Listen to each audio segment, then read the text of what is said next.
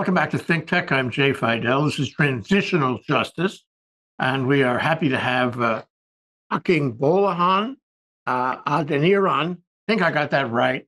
Uh, he, he's from he's from Nigeria, Abuja, Nigeria. He's a lawyer, and he's going to talk to us about tr- uh, complementarian justice. Is it complementarian things in general? Welcome to the yeah. show.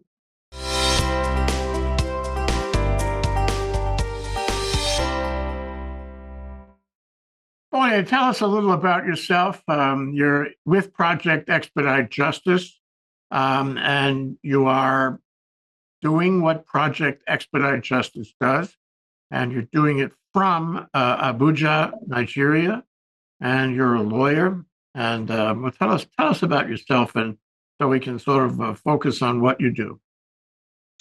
Thank you very much, Jay. Uh, so my name is Akin Bolahan Adeniran. Uh, many people call me Boye. That's my middle name. I work as the legal and program director at Project Expedite Justice. Uh, here in Nigeria, I used to be a state attorney general and commissioner for justice. Uh, it was a role that provided a platform for me to uh, implement people centered justice projects. Uh, I have significant working experience as an investigator and a prosecutor, both with the United Nations and the International Criminal Court in The Hague. Uh, my previous work experience also includes advising the Nigerian vice president on rule of law issues and supporting the implementation of justice sector reform projects in Lagos State. Uh, with Project Expedite Justice, um, I focus on empowering conflict affected communities to seek justice and accountability. So, for those out there who do not know about Project Expedite Justice, it's a US based uh, nonprofit uh, with charitable status uh, that was founded in 2016 by Cynthia Tai. Uh, PJ's mission is to use all available legal options to seek justice for individuals who are inadequately protected under the law cannot access legal resources and are exploited by government, uh, corporations, and others. Uh, so that's me in a nutshell. Wow, I'm glad I asked. That's really valuable for us to understand.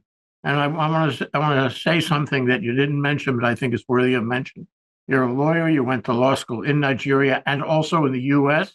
And when you went uh, to law school in the U.S., you you were misled into going to Harvard. Well, I, I, I don't think the institution would uh, like to hear that. I, I, I, think I, I made a good choice in going to Harvard. I, I think so too. So the answer, is the question, I, I heard your answer about who you are, but the question is, why are you doing this?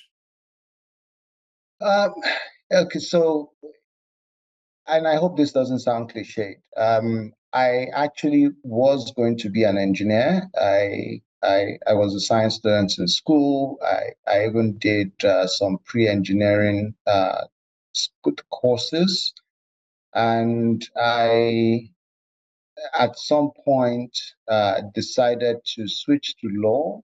It's kind of like a family profession. My mother, and my father, they're both lawyers, and uh, in switching to law, one of the things I uh, that I that made the switch easy or the transition easier uh, was the fact that my overall goal, even for being an engineer, was kind of like to solve problems, to solve you know people's problems, uh, the the everyday uh, common problems that we normally find, and and as a lawyer, I get to do that as well. And uh, as a lawyer, the added bonus is I can switch uh, and focus on different uh, disciplines and different areas uh, of people's lives. Uh, you know, whether it's medicine, engineering, construction work, uh, and now human rights. So it's been exciting being a lawyer and trying to just go to different areas uh, to solve people's problems.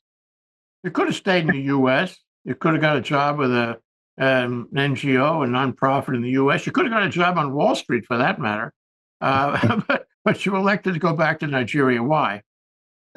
Um, so initially, I actually elected to go work for the International Criminal Court, and it was that institution that I was in awe with because I found uh, I just considered it to be, you know, the first of its kind and a fantastic opportunity to to serve at that level. So I was actually the very first investigator, staff member working in the Office of the Prosecutor of the International Criminal Court, and um, and I my my practice in law focuses more on public interest law. So you're right. I I I wasn't swayed by the you know commercial you know law practice uh, you know on Wall Street. Uh, that's not my that's not my thing.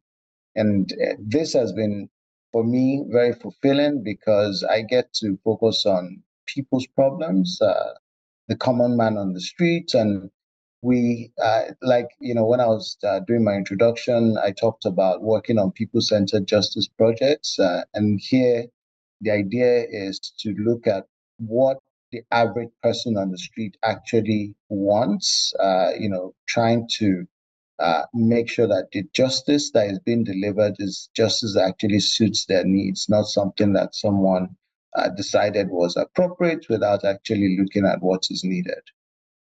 When we spoke earlier, you uh, I asked you uh, whether you were operating in, uh, working in countries other than Nigeria, and you mentioned you were working in a, a bunch of countries in the Horn of Africa, East Africa.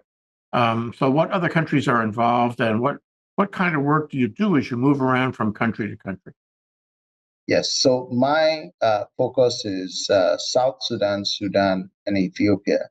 Uh, but Project Expedite Justice uh, has additional work in Ukraine and the Democratic Republic of Congo.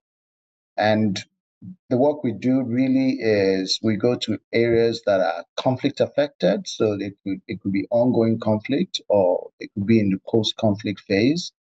And we try to empower local communities uh, to take action in order to bring justice, to address uh, the issues affecting them. And because we are empowering the local communities, we believe it's sustainable because they are the ones that care most about their countries. Um, and positive complementarity, which is uh, a concept that we're going to be talking about, uh, is really a set of activities or actions um, geared towards encouraging national proceedings in a country. And by national proceedings, I'm talking about investigation and prosecution, you know, mass atrocity crimes, international crimes, and other serious offenses, so that the countries themselves are not waiting for an international body to assist them or to do the prosecution and investigation for them countries handle this business themselves. They have the capacity, and it's much more sustainable that way because if anything else should happen in future, that capacity is already built in, and they're able to address the situation. So let me ask you some some larger questions to start, so I can get a, a handle. Um, so, what is the problem in your area of operation? it East, East Africa, the Horn of Africa, uh, that, that creates so much conflict? Um, I mean, to go into the origins of the conflict, I think uh, would be massively complicated uh, because we probably have to go back into uh, colonial or pre-colonial times. Um, uh, but for whatever reason, um, there's a lot of conflict um, stemming sometimes is uh, you know ethnic in origin uh, different ethnic groups uh, having issues uh, whether it's um, in terms of fight for political resources natural resources there's always something which is scarce that the different groups are essentially uh, fighting for and um, so in all the three countries, South Sudan, Sudan, and Ethiopia, it's different. And and so I don't want to pretend to have you know one uh, you know one explanation that essentially cuts across uh, all three countries. Um, but these conflicts are a fact of life now, um, and what we are trying to do as Project Expedite Justice is to seek ways to empower the human rights defenders, the civil society organizations, the non governmental organizations, the private lawyers, uh, and some government entities, like, for example, the national human rights uh, institutions in, in, in Ethiopia, for example. We're trying to empower them to take action so that when these crimes occur, there is or there can be an expectation of justice. So, what is your your vision, your hope?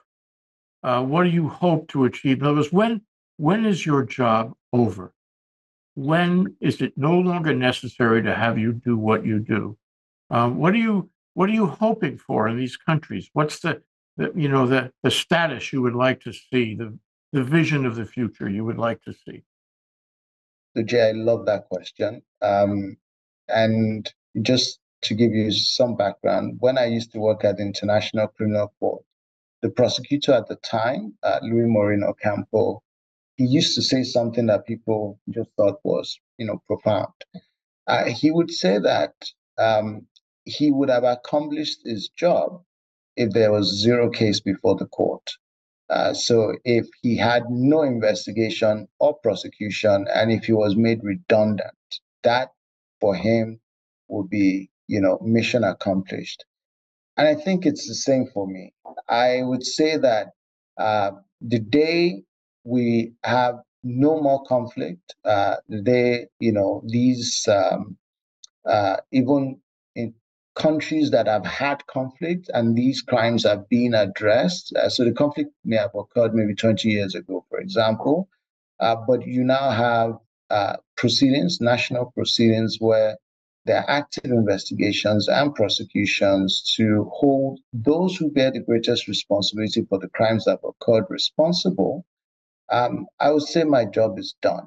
And especially when that is being done at local level, where you have uh, credible proceedings that target those who are truly responsible for those crimes uh, going on. Uh, so, Boye, yeah. um, you know, uh, how far along the trail are you? How close to that, you know, vision are you now? Is this something you think you will achieve, or you know, the community will achieve in your lifetime, in our lifetime? Jay, it's difficult to say. Um, I, I think these are issues that first of all, let me say that we have some very brave uh, individuals uh, working on these issues. Uh, some people um, who are courageous enough to stand up, uh, even in the face of threats and, and extreme danger, uh, to stand up for what is right. And, and people who are willing to take up action to ensure that, uh, you know, the justice that they see is missing uh, is that there's something being done about it. Uh, and that said, um, we are in the thick of things at the moment uh, in the sense that there's a lot of injustice, there's a lot of conflict, there are a lot of crimes, and, and people are trying to bring action. So at this point in time, I think it's difficult to say whether I will be seeing uh, you know, my dream realized in my lifetime. Uh, I'm hoping I'm a very optimistic person. I'm hoping that it will be, uh, but no guarantees. Mm. I'll tell you what my dream is. Would you care to know my dream? I, want to know. Please tell my me. My dream is public safety. No, no, uh, you know, violence.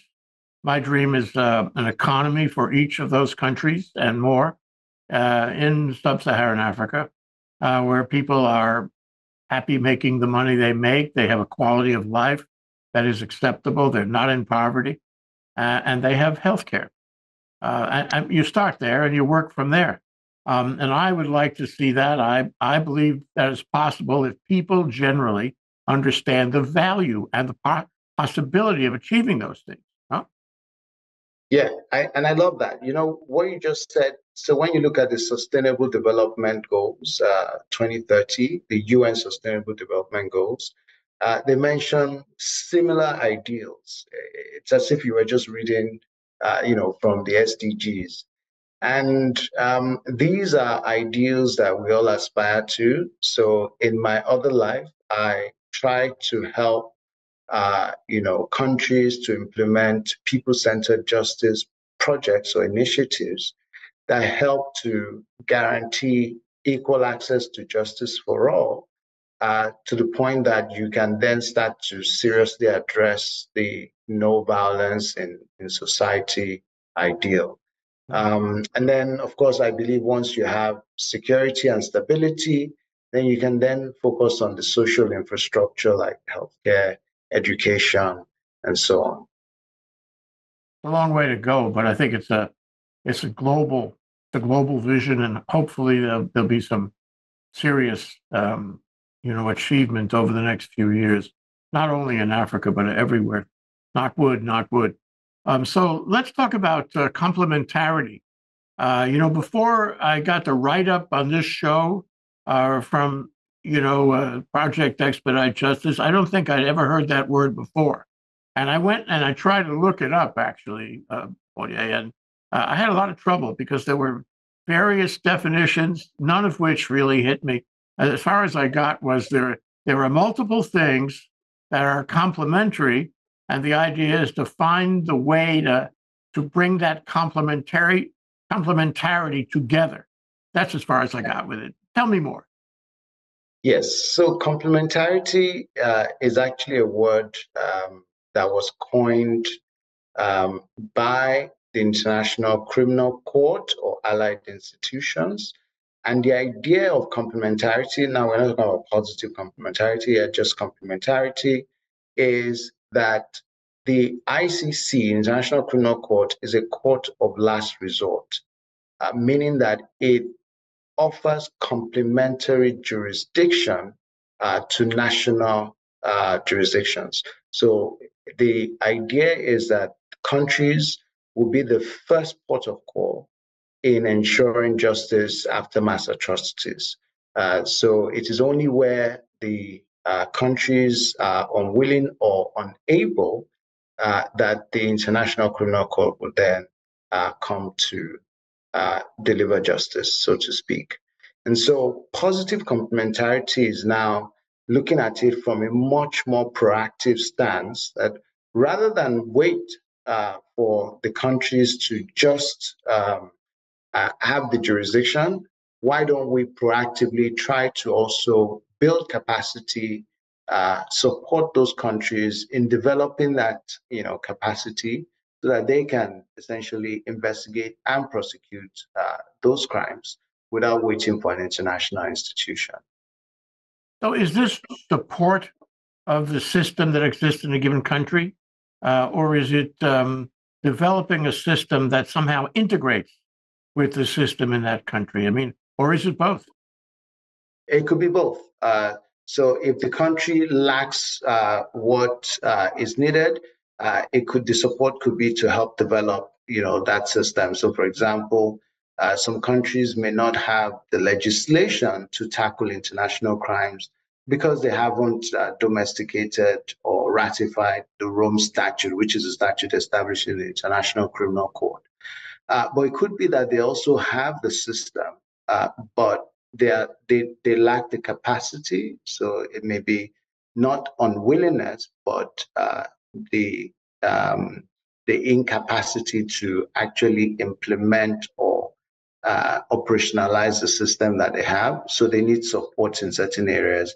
It could be because uh, international crimes are massively complex. And so there might be technical support that is needed to focus on certain areas of investigation to develop capacity uh, so that the country will be able to address those issues. So, can you give me um, an example, you know, down to the ground on on how uh, positive complementarity might work, and can you give me an example of where it actually has worked? Okay, so let's talk about what Project Expedite Justice uh, does. And so Project Expedite Justice uh, would typically go to uh, countries uh, where uh, it's either in the post-conflict phase or sometimes ongoing conflict. I mean, uh, in Sudan, for example, many will say that the conflict in Darfur is ongoing. And there is emerge, an emerging conflict now in the Blue Nile state. And when Project Expedite Justice uh, identifies such countries, what we do is we also try to identify different actors uh, in the country that we believe are best placed to help the country to find uh, the right balance in terms of uh, being able to investigate and ensure justice, accountability for the crimes that have occurred. Uh, and so we'll typically uh, look for human rights defenders, uh, private lawyers, civil society organizations, uh, entities that have a background doing this sort of work and that we know have a passion for it. And then we will look at their capacity because we, we focus on the very at the start of the process, which is the documentation, the investigation, collecting evidence as to what has happened, documenting it so that the accountability mechanism that will be utilized to address the criminality may come down the road. But eh, you know, even if you have an accountability mechanism, but then you don't have the evidence uh, collected, then that might be a problem. One of the issues that uh, institutions like the International Criminal Court face routinely is that sometimes they get there late. Uh, so maybe the crimes occurred uh, 10 years ago, and by the time the International Criminal Court is brought on board, eh, you know, they're already, it's almost like, you know, a cold case. And, you know, they have to talk to witnesses about things that happened many, many years ago. And that can prove difficult in some instances. So what we are trying to do is to close that gap.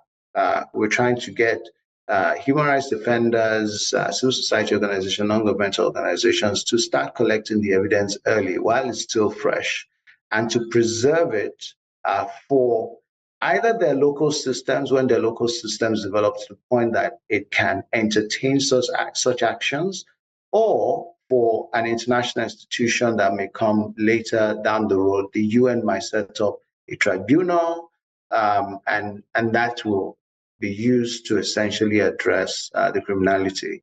But once you've collected the evidence uh, in a way that meets international standards, and that is properly preserved, then it can be used at a later stage uh, by uh, by different actors. You know, this, this raises a question in my mind as to, um, you know, what happens if there's a change. What I mean is, we you are, the world is in a fast moving environment with human rights and the prosecution of war crimes and, and all that. And um, various tri- tribunals have various rules. It's not always the same. Uh, you'd like it to be uniform, but it may not be uniform, uh, and it may change. So, as you mentioned, sometimes you gather the evidence uh, in year one, but you don't actually get to a trial until year five or more or 10 whatever it may be. Okay, and in that period, uh, you know, you may find the rules of evidence change. You may find the rules of the court and presentation change. You may find the whole system has, to some extent, legally changed. How do you how do you set things up so that they are adaptable for that change? So, luckily for us, uh, the international system uh, is not as dynamic as national systems. And so the change is not um, uh, is not one that occurs from year to year.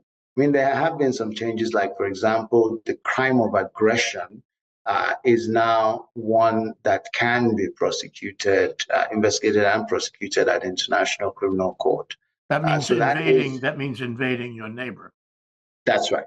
That's right. So that's that's progress, right? But the rules of evidence and the rules of procedure um, before the International Criminal Court, International Criminal Court has remained relatively stable.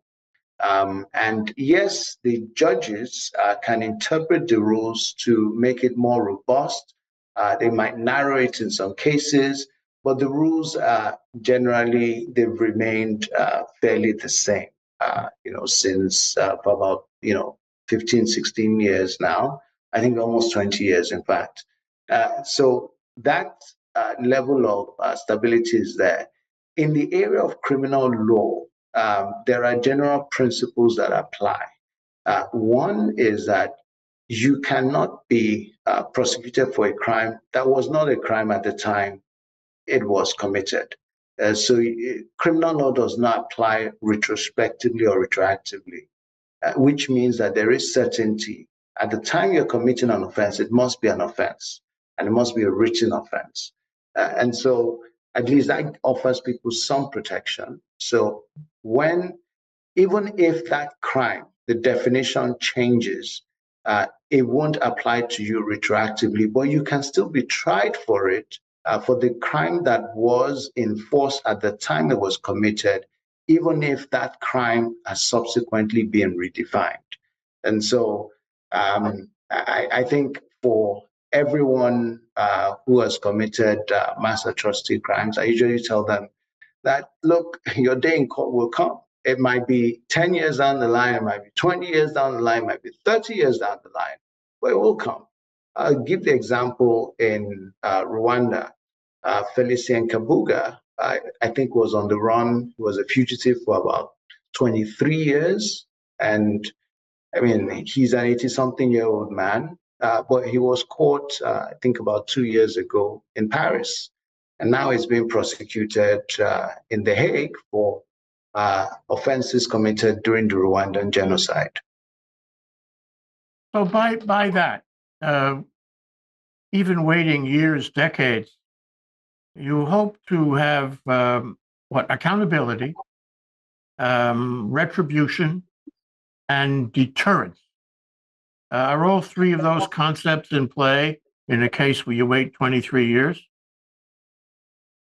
Yes. Um, so deterrence, yes. Uh, accountability, retribution, yes. And so uh, hopefully the person stays alive long enough uh, to serve some prison time.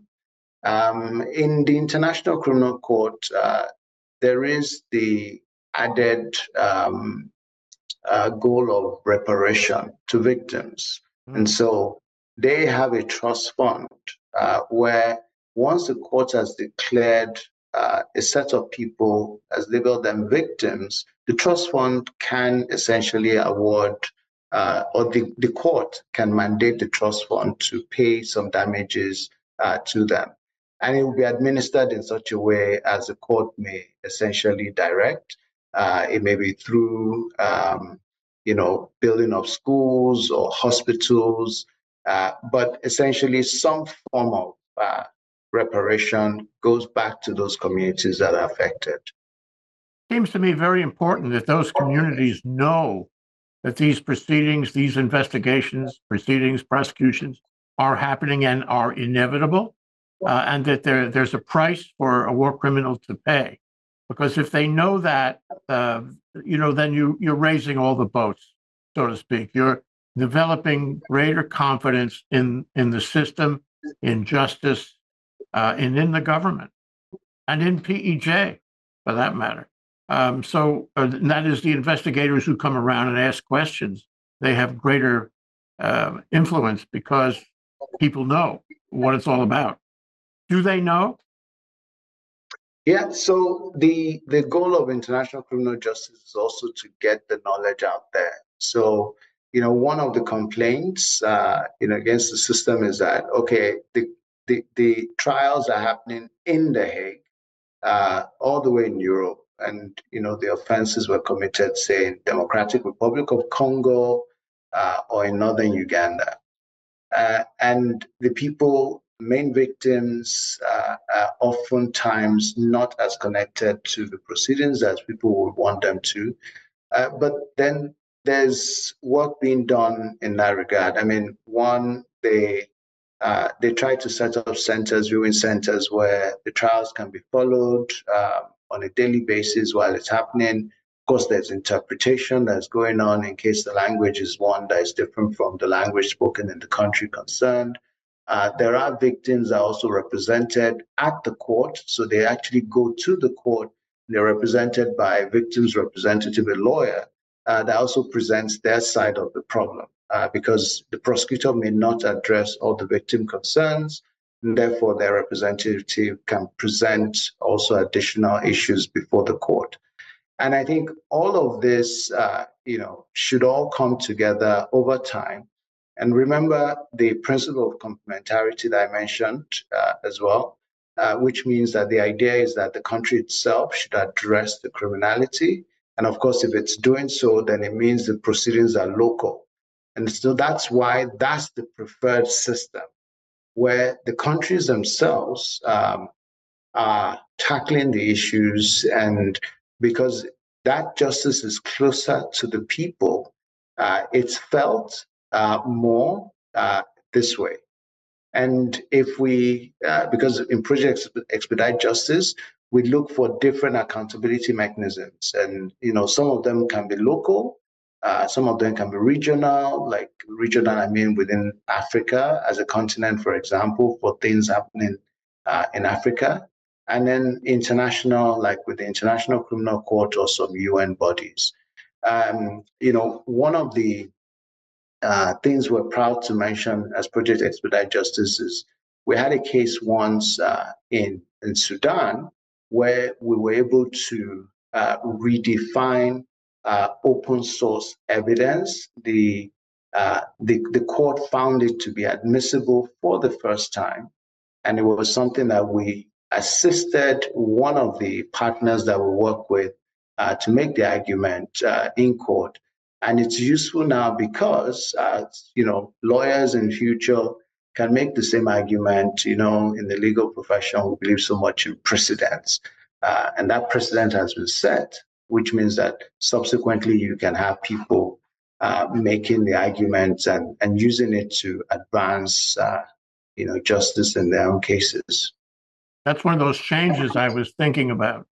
You know the technology changes uh, and the law changes or the procedure uh, changes around the technology. But let me let me uh, what i get from you is that you you know you you like to be able to deal with the individual countries uh, the in, individual communities sometimes there are issues that involve a number of countries regions if you will um, and my my uh, reaction to what you're saying is that complementarity is is really something you have to look at country by country, region by region, because it involves the system in that country or region. You have to examine and evaluate that system as against other systems to be able to make the connection. Am I right?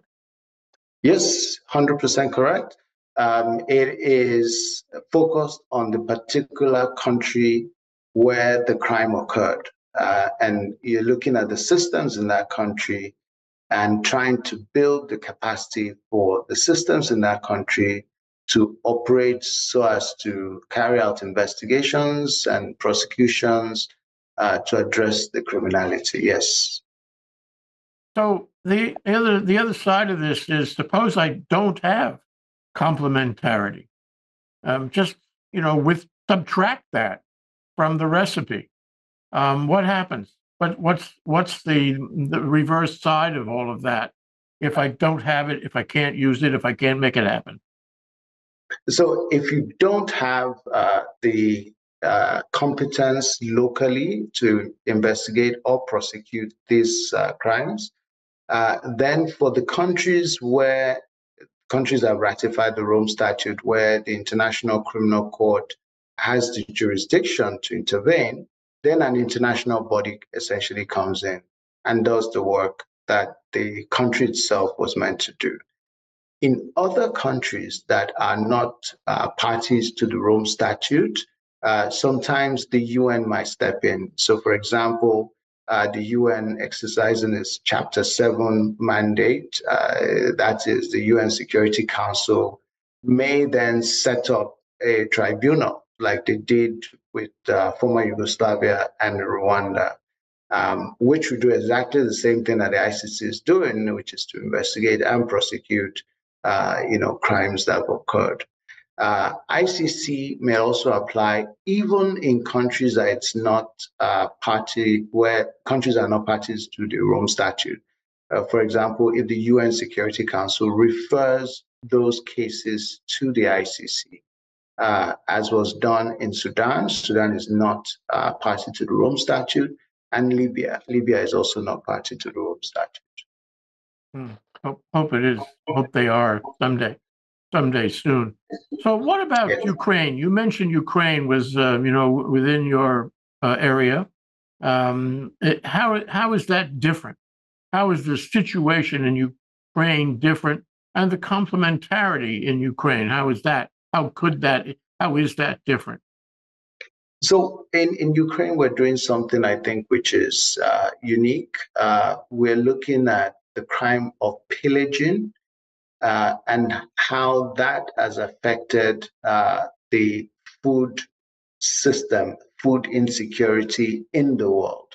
Um, and and and that's something that we're still, you know, in the preliminary phases of. We're trying to see how we can make the connection because sometimes, you know, people focus on uh, only the killings, uh, only the rapes, uh, and so on, and they forget that there are other serious crimes that have, you know, as much devastating consequences.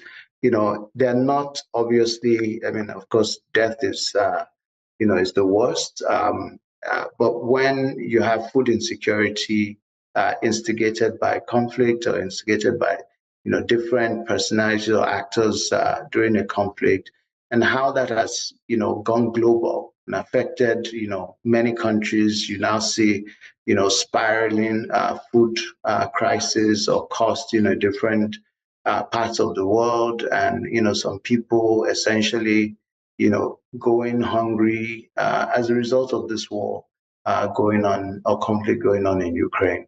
Um, and so uh, sometimes it's about, you know, collecting the right information and documenting the right set of things to be able to address different aspects.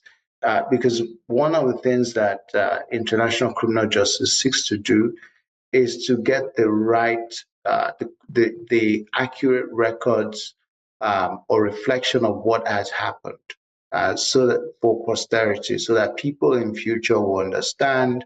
And, you know, so it's about documenting. Uh, you have people who uh, have, um, you know, like genocide memorials where they are able to go back in history to understand how it happened so as to prevent it. So never again. Uh, and never again means let's understand how this happened so that we can prevent it going forward. Um, you didn't mention um, taking children away, and I wonder if that's part of the uh, the Ukraine effort, because it seems to me that when you take a child away and you don't even keep a record of where the child is going, um, you are creating, you are doing a war crime and and destroying families. Is that part of your investigation? It, it, yeah, it's not part of what Project Expedite Justice is doing, but um, I'm pretty sure that there's a lot of that going on. Um, and uh, it's important to bear in mind that there are many um, uh, organizations uh, essentially working in Ukraine trying to uh, develop uh, documentation capacity so that all these crimes are being documented as we speak uh, for a future accountability mechanism uh, that will we hopefully uh, will come on stream. Um, and and when we Project Expedite Justice were looking into Ukraine, we felt we needed to address something which was completely not being looked at, and which had um, and which we felt would also add value, um, you know, to the whole discourse, you know, in terms of the consequences of mass atrocities uh, and these sorts of crimes. And, and the crime of pillaging, which is a very common crime uh, during mass conflicts, uh, we felt this was a way of shining the spotlight so we can at least showcase to the world uh, the, the consequences um, that accompany this sort of crimes. Yeah, that's impressive because it's a very sophisticated analysis you have to make. Uh, yeah. It requires expertise in, in economics and distribution, and in transportation, cargo handling, a, a, lot of really sophisticated things. But it is totally valid claim as far as I'm concerned. Um, yes.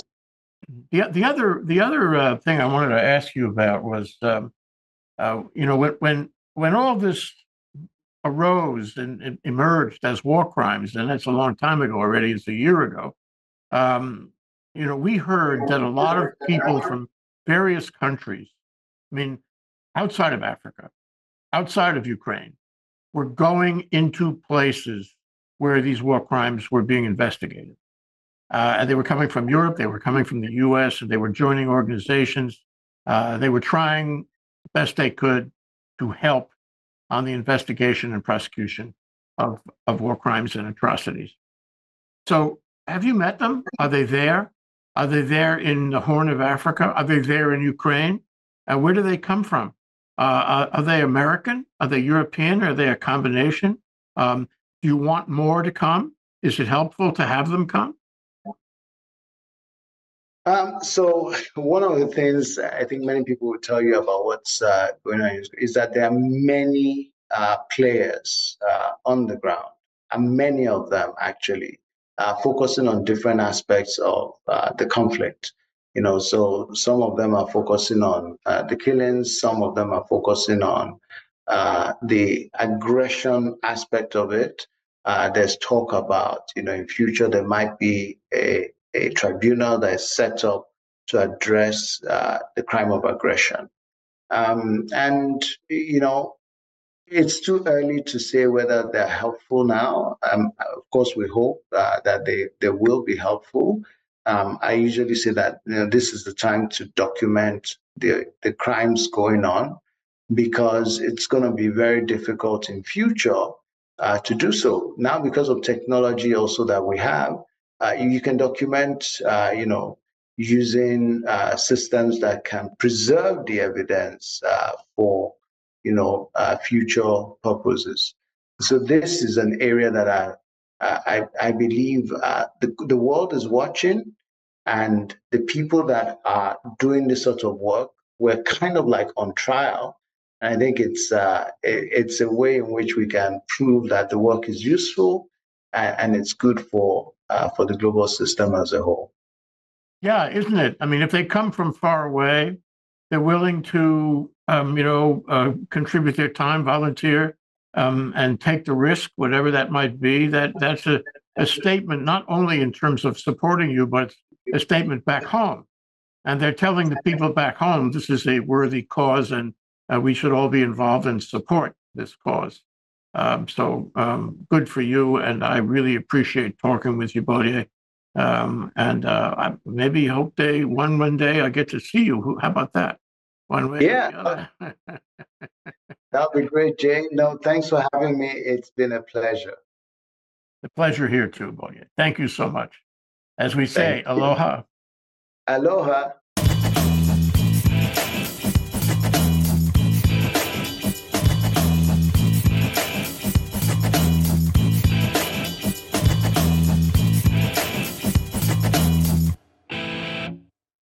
Thank you so much for watching Think Tech Hawaii.